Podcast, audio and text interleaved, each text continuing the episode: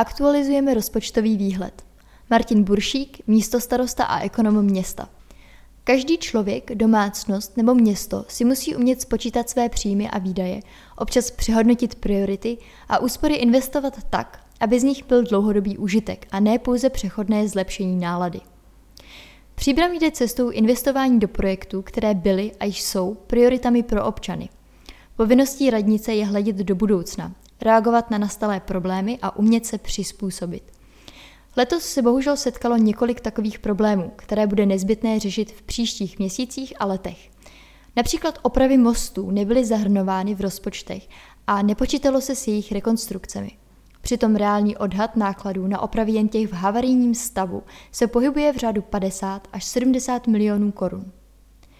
Dalším významným výdajem, se kterým se mělo počítat už několik let v rozpočtovém výhledu, bude rekonstrukce příbramské čistírny odpadních vod. Její kapacita je nevyhovující. Prakticky už není možné připojovat nové objekty, rodinné domy nebo firmy na kanalizaci.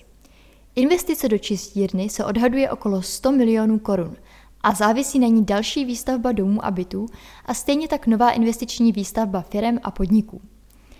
Rekonstrukce krásné budovy bývalého ředitelství rudných dolů na náměstí Tomáše Garika Masaryka vyžaduje rozsáhlou rekonstrukci. V minulých letech se uvažovalo, že příjmy z prodeje podílu v teplárně budou použity právě na ní. Nedávná návštěva architekta Jana Svobody, který projektoval podobně rozsáhlou rekonstrukci městské knihovny v Písku, odhalila, že náklady na opravu budou v řádu okolo 200 milionů korun, místo dříve uvažovaných asi 70 milionů korun. Z velké části totiž bude nutné restaurovat památkově chráněné interiéry, včetně dveří, oken a dalších detailů, které jsou dosud původní. Opravit 100 let staré dveře a okna bude mnohem dražší, než je vyměnit za moderní dřevěné. Poslední významnou investicí, se kterou bude nutné počítat v následujícím volebním období, je rekonstrukce Milínské ulice od kruhového objezdu na náměstí Tomáše Garika Masaryka až po kruhový objezd u Drupolu. Celé délce jde o komunikaci první třídy pod zprávou ředitelství silnic a dálnic. Nepůjde jen o původně plánovanou opravu asfaltu, kterou financuje ředitelství silnic a dálnic. Musíme vyměnit městskou kanalizaci a vodovod, které jsou v dezolátním stavu.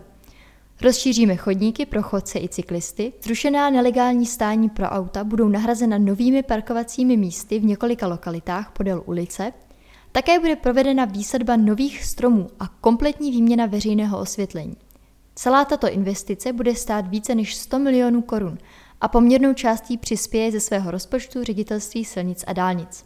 Přestože jsme dokázali snížit předpokládané výdaje na rekonstrukci bazénu, budeme muset počítat s těmito novými výdaji, které dosud v rozpočtových výhledech nebyly a měly tam být. K tomu bude potřeba odečíst přibližně 250 milionů korun na příjmech v dalších třech letech, o které město přijde vlivem probíhající ekonomické recese a s tím spojeným nižším výběrem daní. V roce 2019, v mém prvním celém roce na pozici ekonoma města, jsem vytvořil úplně nový rozpočtový výhled, který obsahuje detail všech velkých investic a oprav, které město bude muset realizovat v následujících letech. Ukazovat vše přehledně a v detailu nebývalo zvykem, Tyto výše uvedené položky tam budou přidány a je bohužel pravděpodobné, že nebude možné postavit vše najednou a jen z vlastních prostředků, ale budeme mít přehled. A mají ho i lidé, protože se v rozpočtovém výhledu nyní vyznají všichni, ne pouze hrstka ekonomů.